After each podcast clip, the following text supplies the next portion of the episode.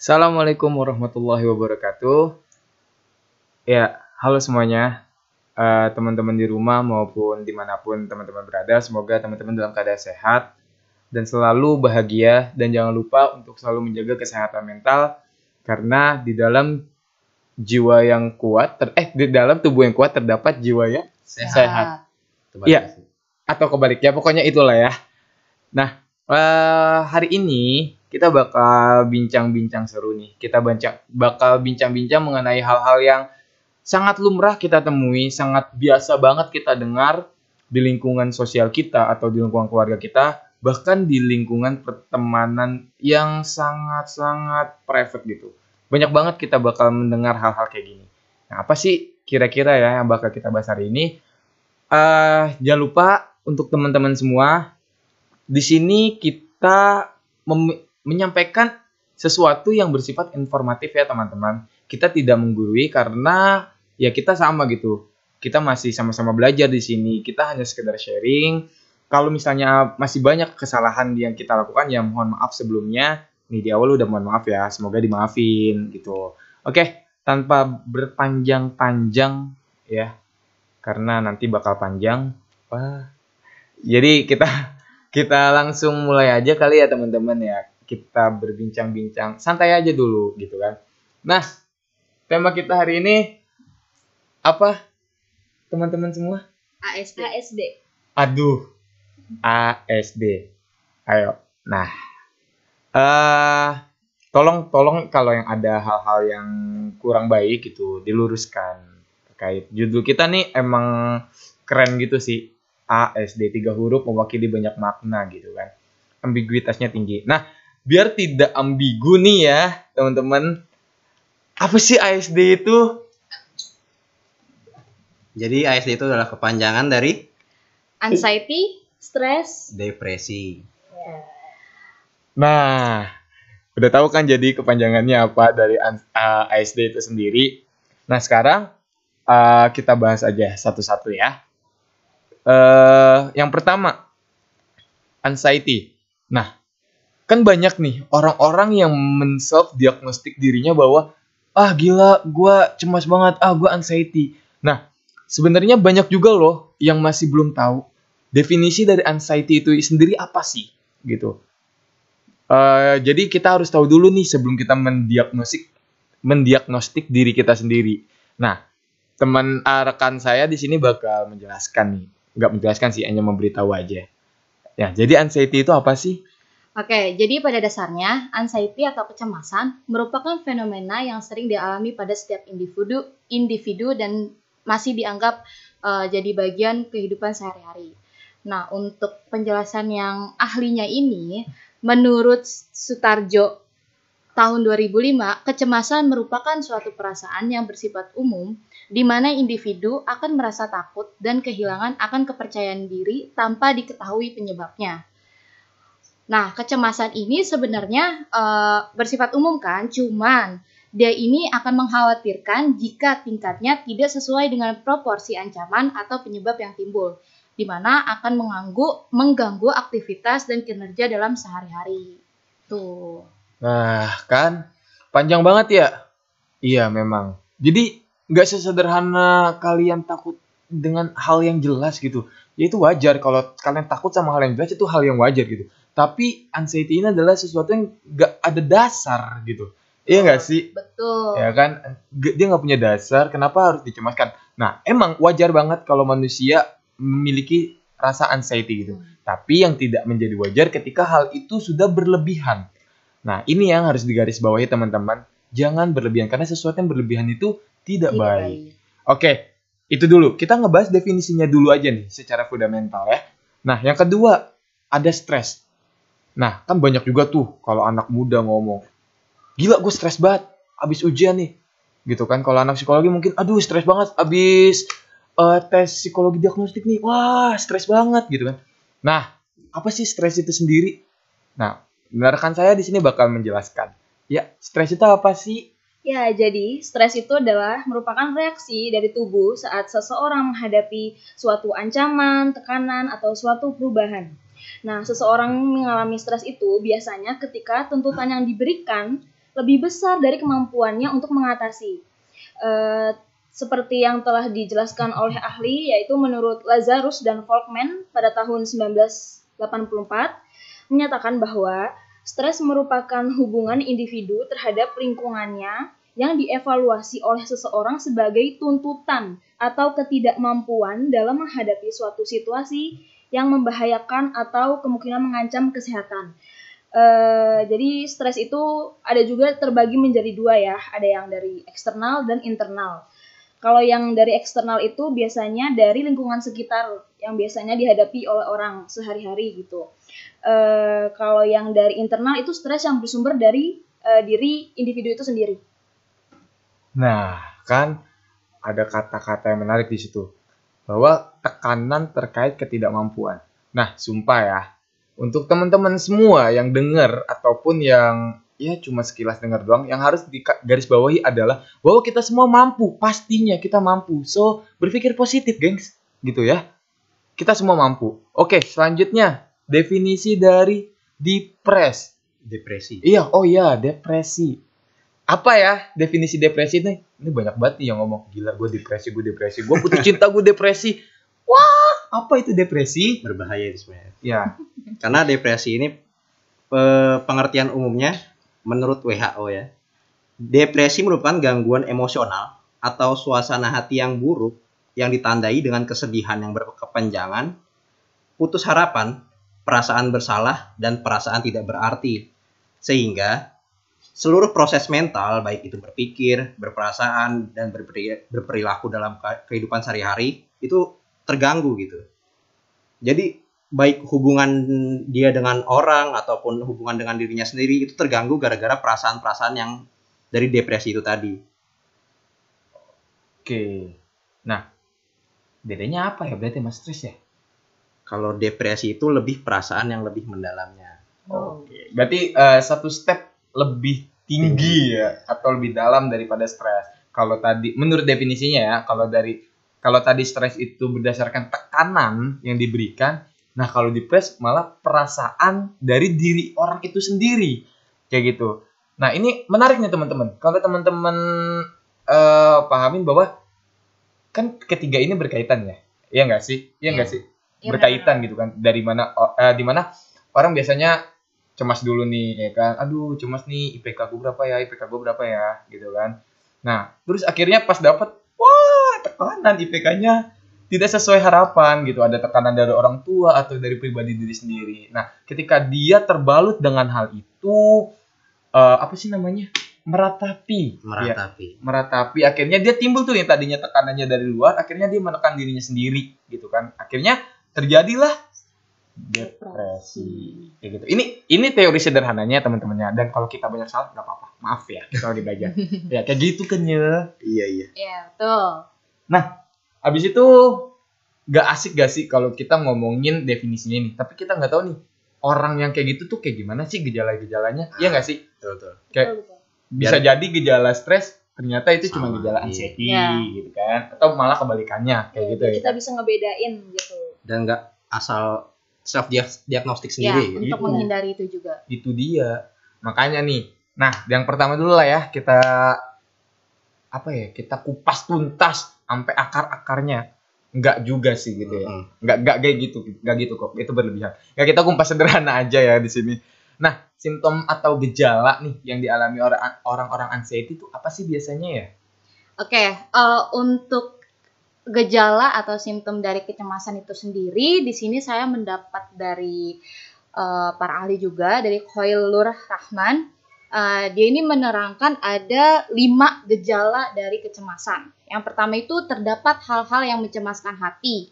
Nah, apa sih yang mencemaskan hati? Jadi kalau yang ini, di mana hampir setiap kejadian dapat menimbulkan rasa takut dan cemas, di mana eh, kecemasan ini tidak ditimbulkan oleh penyebabnya, tidak ada penyebabnya sama sekali.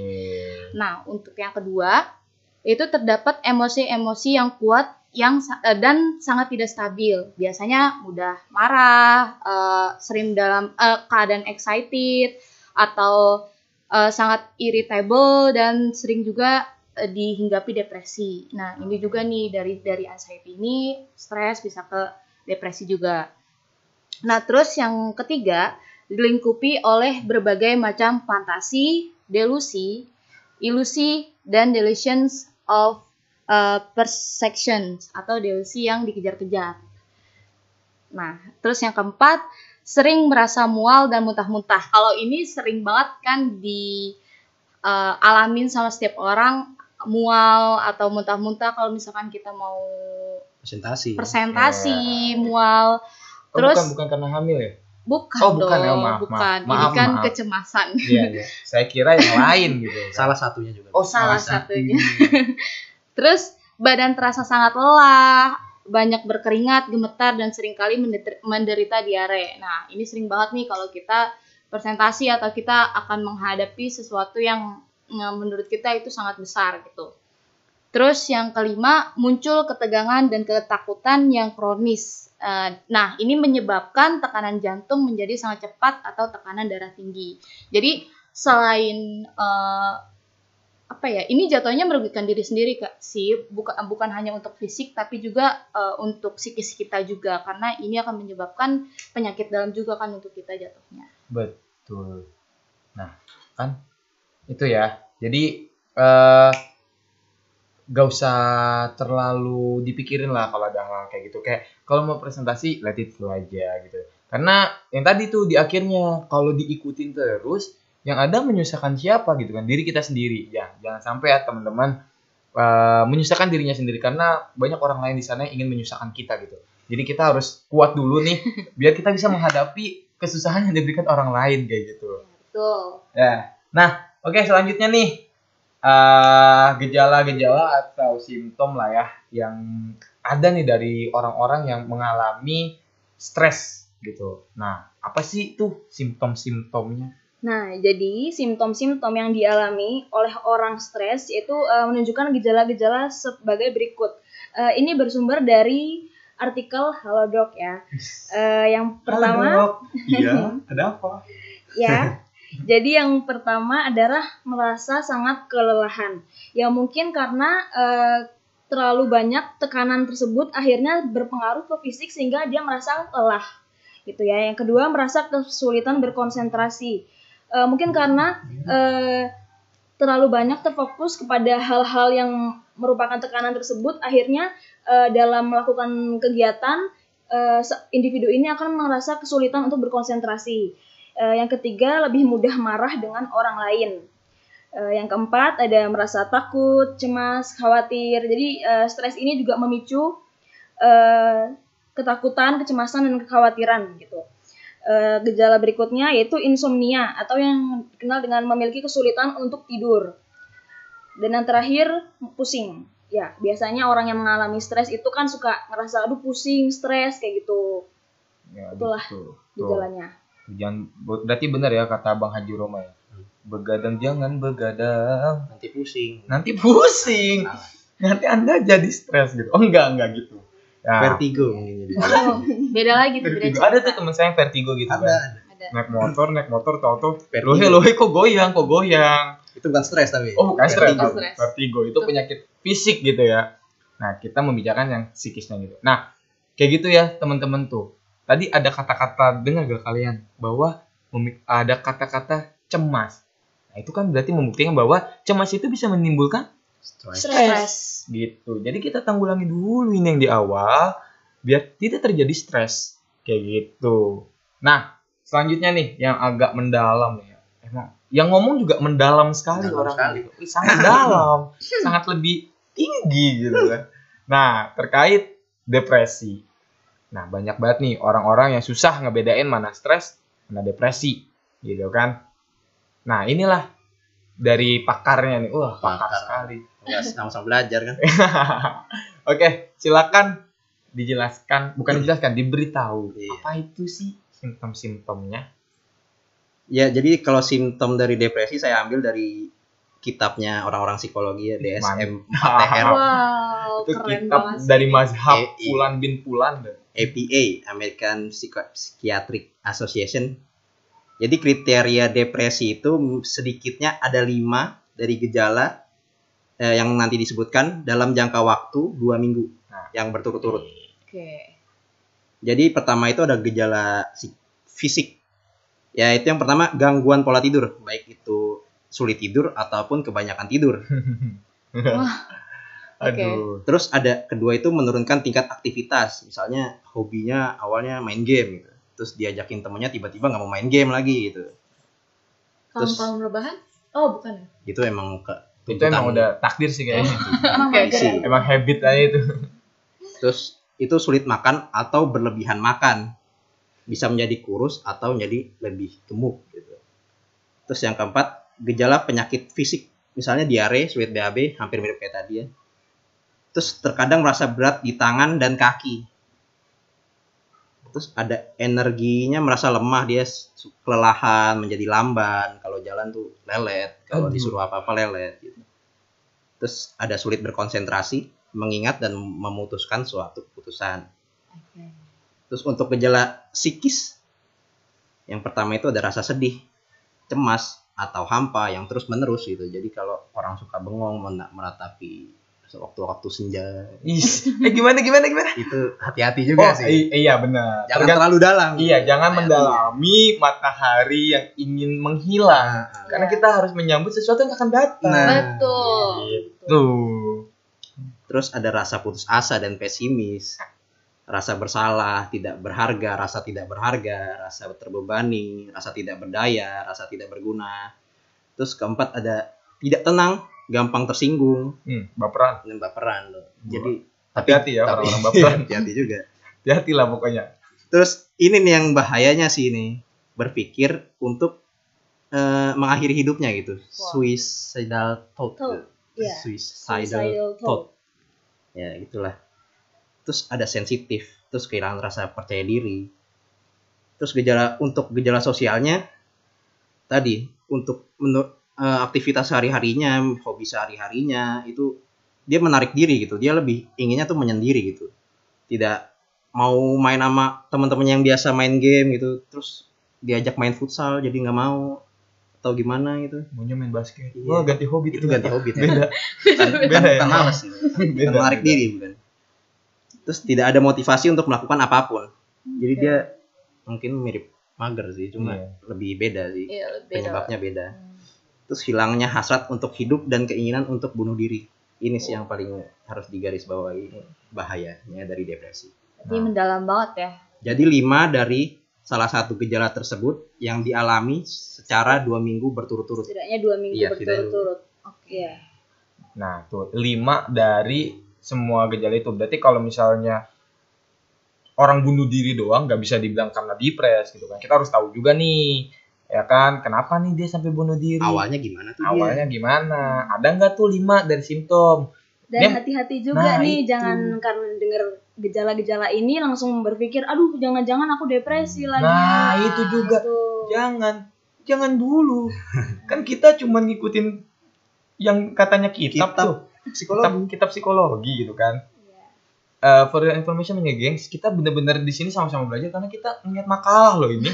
kita nggak nggak so tahu ini kita Jadi ngeliat makalah. dirasa dirasa ada tuh Iya. gejala-gejalanya ya minta pertolongan orang. Ke profesional. Iya, Nah, profesionalnya. Ya, itu. psikolog atau psikiater. Dan Juga. untuk uh, teman-teman uh, tolong normalisasi untuk kita Pergi, pergi ke ke, profesional, ya. ya.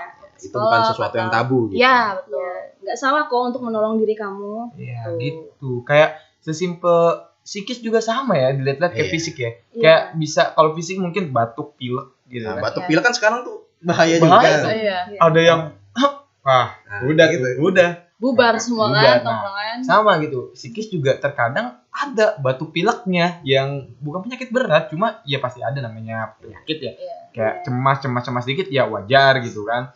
Stres ketika memang terlalu banyak tekanan ya wajar gitu. Iya. Nah, sama depres pun bu- wajar sih, tapi ya kalau bisa jangan gitu. kalau bisa kalau bisa gitu. Karena kan dia terlalu mendalam gitu. Jadi ya itu ketika cuman ada nih, wah ada nih di diri gua nih. Lihat lagi konsepnya berapa selama dua minggu berturut-turut gak? Ah kayak dua minggu deh. Tapi kemarin gue seneng-seneng aja. Nah. Tapi kemarin gue sedih. Nah itu dipertanyakan kan berturut-turut gitu loh. Ya. Dan yang paling penting kalau sudah mengganggu kehidupan sehari-hari itu ya eh, simptomnya. Iya. Jadi kayak betul. eh, merasakan udah eh, ngapa-ngapain tuh nggak enak, takut ngapa-ngapain dan eh, mengganggu aktivitas sehari-hari itu mungkin memang butuh pertolongan juga. Iya. Karena gak enak juga kan ke- kebiasaan kita yang biasa kita lakuin tahu-tahu terhambat karena sesuatu yang sebenarnya kita nggak tahu kenapa Iya. gitu kan. Makanya itu butuh ke profesional kayak gitu teman-teman. Nah itu kan tadi gejala-gejalanya nih. Nah eh karena di sini kita konotasinya ya. Jadi ini secara umum ya teman-teman menurut psik- psikologi abnormal ya berarti ya Iya. di sini. Nah tapi eh, psikologi itu kan saling berkaitan satu dengan yang lainnya gitu kan. Berarti kita sekarang nih kali ini kita mau mengaitkan hal-hal ini kepada lingkup organisasi dan atau lingkungan kerja mungkin teman-teman yang uh, seorang organisator di lingkungan kampus atau di lingkungan rumahnya ataupun teman-teman yang udah kerja gitu kan. Nah ini nih kita mau lihat uh, gimana sih bentuk dari ASD ini gitu loh di dalam di dalam hal PO itu kayak gitu. Nah ini sebenarnya kita based on true story aja ya. Maksudnya kayak ini se sepengetahuan kita, sepengertian kita gitu terkait hal ini gitu kan. Jadi ya kalau misalnya teman-teman mungkin ngerasa ini nggak kayak gini nih, kita mohon maaf sebelumnya. Tuh kita minta maaf mulu loh teman-teman. Jadi tolong dimaafin ya. Ya kayak gitu. Nah oke dari bentuk anxiety gitu kan eh, cemas ya. Ini banyak banget gak sih? banyak Banyak kan? banget. dialami ya, kayak ya, gejala-gejala tadi ku kayak sering dialami gitu Iya, sama orang-orang. benar-benar. Iya kan kayak contoh nih eh di sini nih kita punya rekan kita nih dia dulu ketua Karang Taruna gitu kan. Sempat menjabat menjadi Iya. ketua Karang Taruna. perintis So, perintis gitu untuk wah sekarang udah hebat banget lah Karang Tarunanya. Wah, udah terkenal seandainya di jagat raya gitu kan. iya iya iya Kalau kalian jalan-jalan ke Mars tanya Karang Taruna diketuain dia pasti kenal gitu.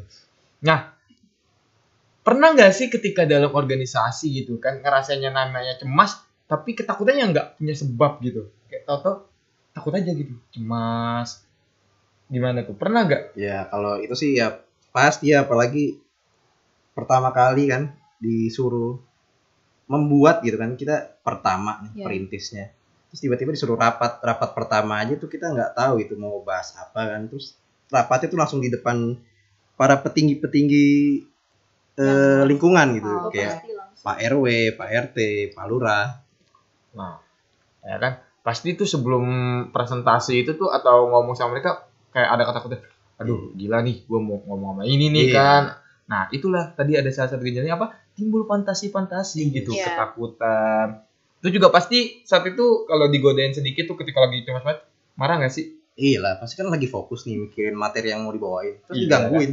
itu itu langsung baku hantam aja kita Parah, teman. langsung baku hantam kita di situ nah itu teman-teman berarti emosinya nggak stabil ketika adanya kecemasan itu di lingkup organisasi itu sangat mempengaruhi gitu yang namanya cemas ya kan nah mungkin eh, teman-teman yang bekerja gitu atau dari rekan-rekan di sini yang pernah dengar gitu kisah orang tuanya kah atau kerabatnya yang bekerja terus mengalami kecemasan gitu pernah ada nggak sih Kalau itu sih kayaknya lebih ke hmm, pengalaman pribadi sih. Kok sebenarnya nggak beda jauh juga karena dulu kan ikut uh, badan eksekutif mahasiswa, oke ya kan? Oh, BMB. band Iya. Nah di situ, para organisator akut wah enggak juga sih. Kayak bapaknya deh yang organisator akut deh. Tapi sebenarnya kayak uh, lagi tuh kecemasan yang dialami lebih ke kita kan uh, punya divisi gitu kan, punya Ya. divisi dan punya divisi ini punya tanggung jawab untuk mengerjakan proker atau program kerja. Hmm. Nah dari sebenarnya kita tuh kerjasama di sini, kita punya tim, tapi untuk uh, diri sendiri tuh kayak uh, bisa nggak ya gue ngelakuin ini, bisa nggak ya, bisa nggak ya, uh, efektif gak ya, atau bagus gak ya, lebih kayak gitu sih untuk menjalankan prokernya. Oke, tuh. berarti sesimpel overthinking ya? Iya, Iya. Overthinking. kayak lebih banyak kayak kalau kayak gini nanti takutnya ini, ntar kayak gini, ya gimana dong, kayak gitu sih lebihnya. Kan kayak gitu. Nah, terus mungkin eh, kalau di dalam dunia pekerjaan nih, sering banget kan misalnya kita dikasih job desk nih ya kan, sama bos lah, anggap bos atau atasan kita. Nah, ketika itu deadline atau kita lagi kebek juga gitu pasti ada kayak ini gue bisa nyelesain gak ya ini kita bisa nyelesain ini gak ya kayak gitu kan ada Ya. kecemasan terus apalagi mengenai misalnya hubungan dengan klien ya Iya, betul. kan keberlangsungan perusahaan pasti ketika presentasi kayak gue bisa nggak ya presentasi mempresentasikan sesuatu yang terbaik gitu Iya. loh agar jadi apa ya apa sih eh penarik daya tarik Menarik. daya tarik si klien itu untuk bekerja sama dengan perusahaan itu kayak itu juga hal yang merupakan suatu kecemasan gitu. Tapi itu hal yang wajar ya. Selagi hanya sekedar sebatas itu itu masih menjadi hal yang wajar. Mau di lingkup PO mau, maupun di lingkup lainnya gitu. Tapi ketika itu berlebihan nih nah itu sampai misalnya fisiknya parah gitu kan psikosomatisnya parah atau dia jadi benar-benar overthinking abis nah itu yang jangan sampai ya teman-teman. Karena itu bisa merugikan diri teman-teman juga. Nah ini nih, eh kalau psikosomatisnya sendiri nih, ada sih yang paling mengganggu nih. Kalau lagi kerja atau lagi menghadapi situasi-situasi tuntutan kerjaan gitu atau tugas, ada satu yang paling mengganggu pasti di, dialami juga sama teman-teman. Rasa mulas. nah oh iya betul Iya, mules. betul. pengen pipis Mules. Bener sih kalau mules. Apalagi ruangannya tuh ruangan ber AC gitu. Iya. Jadi menambah hawa-hawa ingin Iya. hajat gitu. ingin membuang sesuatu gitu Iya. gitu kan nah itulah makanya tuh tolonglah ya mulesnya itu bisa hilang gak sih pak terkadang tuh mengganggu pak atau deg-degan itu sih Iya. pak parah Iya, deg-degan kayak Gemeteran juga. ah, bisa juga tuh Sama ruangan ber AC cuma kok tangan kita keringetan. Iya, Nah, itu. itu kan apalagi kalau misalnya ruangan AC jauh dari toilet waduh Nah, itu sangat menderita lagi tengah rapat mules. Aduh. Aduh. pas lagi presentasi lagi kayak gitu itu ya wajar sih ya sebenarnya kayak yang tadi udah dijelasin gitu bukan jelasin dikasih tahu bahwa ya cemas itu sifatnya umum ya bersifat umum. umum, gitu Asal tidak berlebihan. asal Ya. tidak berlebihan kayak gitu teman-teman oke nah itu kan tadi kecemasan kita lanjut nih ke stres gitu berarti kan konteksnya kalau di PO itu stres kerja ya pak ya Iya. Yes. ya kan stres kerja gitu. Nah, mungkin teman-teman bisa ya ini bukan radio sih ya. Kalau radio kita bisa tektokan gitu Iya. ya kan. Karena ini Q&A gitu. Iya Q&A gitu. Nah, misalnya di lingkup organisasi nih atau di lingkup pekerjaan nih yang bisa bikin stres kerja gitu tuh. Itu gimana sih biasanya yang biasanya aja yang biasa kita denger gitu. Biasanya sih kalau stres kerja itu karena beban kerja yang tidak sesuai sama eh, apa yang kita miliki atau kapasitas eh, diri kita. Kalau stres kerja lebih ke situ sih. Ya, Yang kita tar- punya target yang tinggi Iya, juga, punya tapi kita tinggi. merasa tidak mampu Iya. untuk memenuhinya gitu. Nah, ini juga nih kalau berdasarkan simptomnya ya, kayak rasa sangat kelelahan. Otomatis kalau kita lelah, karena kita banyak beraktivitas, simpel gitu nggak sih? Yes. Ya kan konsepnya. Ya, Kalau kita rebahan aja masa lelah? Eh tapi rebahan butuh energi butuh energi. Iya. butuh makan juga sih. Nah itu kan. Nah maksudnya di sini adalah ketika nih, kan tadi konteksnya beban kerja ya, yang tadi Limah bilang gitu beban kerja. Nah ketika beban kerjanya itu tidak sesuai dengan kapasitas kita ya sebagai eksekutornya, ya pasti kita lelah dong, gitu kan. Misalnya, iya, hanya fisik ya, nah, cuma fisik, psikis pikiran juga. Pikiran. ya kan terus juga ketika beban kerjanya itu sangat banyak apalagi misalnya kalau di dunia kerja tuh kalau udah mau akhir tahun gitu kan Ah, iya. ya kan Pembukuan. stokokan, pembukuan Iya, tutup buku udah ah pokoknya segala macam itu pasti tuh ada tuh Iya. rasa-rasa eh, berat banget tuh beban kerja tuh juga. Nah, karena terlalu banyak yang dibebankan, otomatis konsentrasinya kepecah. Ya kan, apalagi manusia tuh sulit banget, Iya. Pak, buat multitasking atau memecah pemikirannya itu gitu kan, membuat skema-skema yang baru tuh berat gitu loh. Makanya ya akhirnya apa? Pusing, lelah, senggol dikit, senggol bacok gitu kan belum jadinya. belum juga urusan di luar pekerjaan. Nah, Nah, itu benar. juga urusan lingkungan pribadi gitu. Berantem kan. sama pacarnya. Wah, itu buat para para pengabdi Bucin, pacar ya. gitu, pengabdi pacar. Anda pasti merasakan ini. Kami tahu perasaan Anda. Kayak gitu. Dan stres tuh bikin susah tidur juga nggak sih? Soalnya mikirin hal-hal itu terus menerus Itu. gitu. cemas juga Cemas, masuk iya. cemas juga karena eh, kita kan belum tahu apa ya- maksudnya dia kayak cemas terlalu cemas terlalu mendalami kecemasannya dia dengan aduh gue kerja bener gak ya deadline-nya jam Iya. segini harus ini sedangkan gue masih di sini aja gitu Nah, cemas itu bikin stres Iya. kita. Nah, ini kan Iya. akhirnya susah tidur. Kalau susah tidur nih ya, yang ada apa? kalau kata Bang Haji Roma Irama. Ya kan? Wah, saya lupa liriknya. Ya udahlah. Mm-mm. Kalau susah tidur tuh pasti pertama ya, oksigen di otak tuh bakal kurang gak sih? Ya, Iya. Ya kan? terus darah rendah. Darah rendah gitu kan. Kalau lagi Idul Kurban enak nih sekarang-sekarang kan. Daging banyak supaya daging. Darah rendah naikin lagi. makan Naikin sate. lagi makan sate. Awas hati-hati sakit gigi. itu terjadi ya. Kalau nyelip ya guys. Iya. Nah, maksudnya itulah yang tadinya dari psikis akhirnya menimbulkan gejala ke Fisik. Fisik. fisiknya gitu. Apalagi kalau misal teman-teman di organisasi ataupun kerja yang di mana teman-teman dituntut untuk eksistensinya ada gitu. Walaupun work, work ah, Work from home. ya WFH itulah. WFH sekarang Ya. ini ya. Nah, sekarang dari ini rumah. eksistensi teman-teman juga pasti diperlukan gitu. Dalam artian mungkin rapat virtual Iya. gitu di Zoom. Justru malah lebih gacor dari Nah. sebelumnya. Itu juga kan kalau sebelumnya jam 7 sampai jam 8 doang, nah ini 24 jam gitu. Kita harus standby untuk kerja ataupun menjalankan kegiatan yang biasa kita lakukan. Nah, ketika akibatnya susah tidur ya kan. Hmm. Iya. Bangun Nantinya apa? seger. Nah, bangun gak seger, terus nanti badannya bakal gampang sakit. Pusing, Ujung-ujungnya malah tidak ada eksistensinya itu. Makanya eh di bawah santai aja lah ya. Kayak, kayak ya udah dikerjain gitu. sama prepare lah. Ah, prepare itu juga penting. Kayak gitu. Hmm. Kayak gitu ya teman-teman tuh. Kalau dalam lingkup PIO, organisasi dan kerja sebenarnya cuma beda tingkatan aja kok. Kalau kerja lebih tinggi lagi dan lebih kompleks lagi. Tapi basically sama lah ya. Kepusingan-pusingan job desk yang dihadapi kayak gitu. Oke, selanjutnya nih. Depres nih. Eh, depresi. Depres mulu dah. Hmm. Depresi nih dalam lingkup PIO gitu. Kira-kira ada nggak ya? Ada lah, Ada kan tuh, ada teman-teman. pasti ada lah. Nah, kayak gimana tuh? Ya apalagi eh, kayak situasi sekarang ini nih. Pandemi. Eh, pandemi ini kan. Iya. Ada banyak perusahaan yang ngurangin pekerjanya, Oh, Tapi- dia. pekerjaan satu orang jadi menumpuk lebih banyak pastinya kan. pasti. Nah, terus tapi dari depres ini tuh kan dia jadi menarik diri nih. Jadi dia tuh motivasinya kerjanya menurun.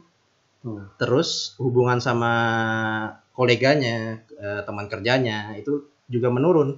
Nah, ini juga akibat dari ini tuh dia bisa apa ya, kena hukuman atau kena pemecatan yang yang akan menuntun dia ke depres yang lebih dalam gitu. Iya betul. Karena ter akhirnya tekanannya lebih iya, dalam tekanannya lagi. lebih banyak lagi kan, lebih dalam lagi. Jadi itu hati-hati lagi bisa menuntun lagi. Apalagi WFH ini ya, orang jalan jarang ketemuan, jarang bisa cerita face to face.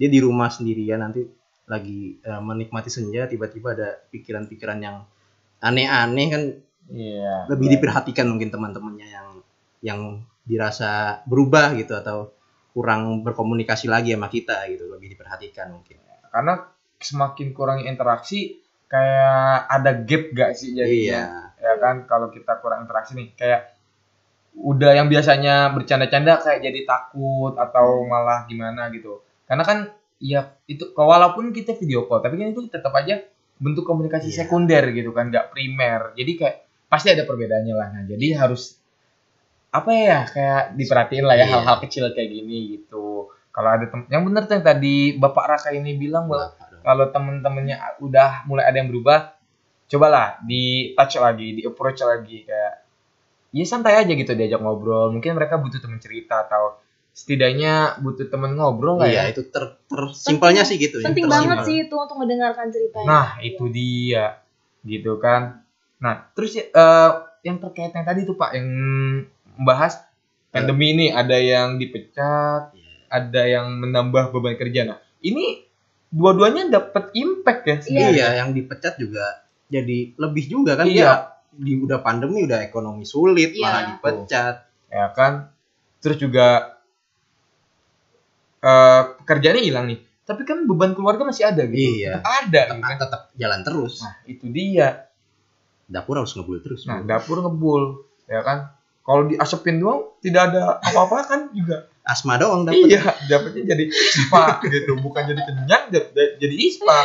Nanti jadi tambah stres lagi. Eh, tambah dalam lagi tuh depresinya. Gitu loh maksudnya eh impact sekarang nih besar banget ya di Iya. di lingkup sangat kerjaan besar. dan organisasi itu Iya. apalagi uh, di teman-teman BEM ya kayak yang tadinya kita udah nyusun proker nih wah udah Betul. berusaha seoptimal Iya. mungkin toto ada pandemi wah harus diubah jadi daring semua harus diubah jadi virtual itu ada culture shock di situ. Penyesuaiannya susah. Nah, itu dia apalagi deadline-nya semakin cepat gitu Iya. kan. Perubahannya belum optimal, deadline-nya semakin cepat. Otomatis tekanan-tekanan itu ujungnya banyak juga yang teman-teman BEM yang menghilang karena rasa capek, rasa kayak ah udahlah bodo amat kayak gitu. Banyak loh yang kayak gitu. Nah, itulah impact-impact kayak gini. Kayak gitu. Itu bentuknya di PO ya, teman-teman. Nah, mungkin gak terlalu banyak yang bisa kita kasih contoh ya. Hmm. Kayak ya teman-teman bisa memiliki penilaian sendirilah. Mungkin dari informasi-informasi yang tadi kita berikan tuh gejalanya kayak gimana sih, terus pengertiannya kayak gimana. Itu based on ahli ya teman-teman. Kita buka makalah. Ini kalau nggak percaya teman-teman ke sini, datang sekarang juga nih, sekarang juga nih. Datang ke sini Tapi dengan protokol kesehatan ya, dengan Iya. protokol kesehatan, pakai ADP gitu kan. APD. Oh salah, APD gitu. APD. Nggak pakai APD jangan. Itu hanya untuk tim medis. Iya. Cukup pakai masker ataupun pakai Face face shield gitu ya. Kalau nggak punya face shield, pakai helm. Itu bisa pakai helm. balak lava Iya, balak lah mungkin gitu. touring. Nah, ini kita lagi buka makalah gitu. Ya kan? Jadi insya Allah, insya Allah kita nggak ada yang tahu ya. Iya. Setiap manusia punya tahap taraf signifikansi, tahap error gitu kan.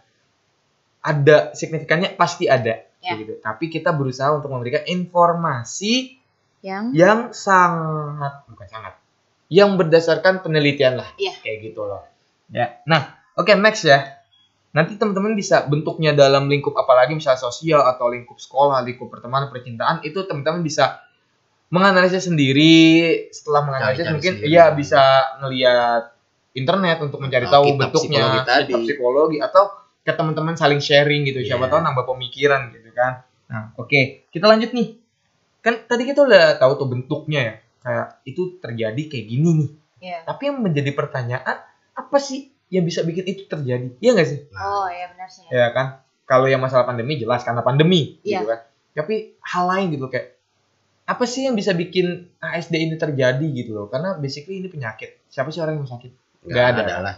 tapi kenapa ini terjadi kayak gitu kan ya kayak gitu ya tadi diajak ngobrol teman-teman maaf ya nah sekarang kita bakal sharing-sharing nih terkait faktor-faktor yang bisa menjadi Penyebab ya. penyebab lah ya penyebab dari ASD ASD. ini sendiri Oke.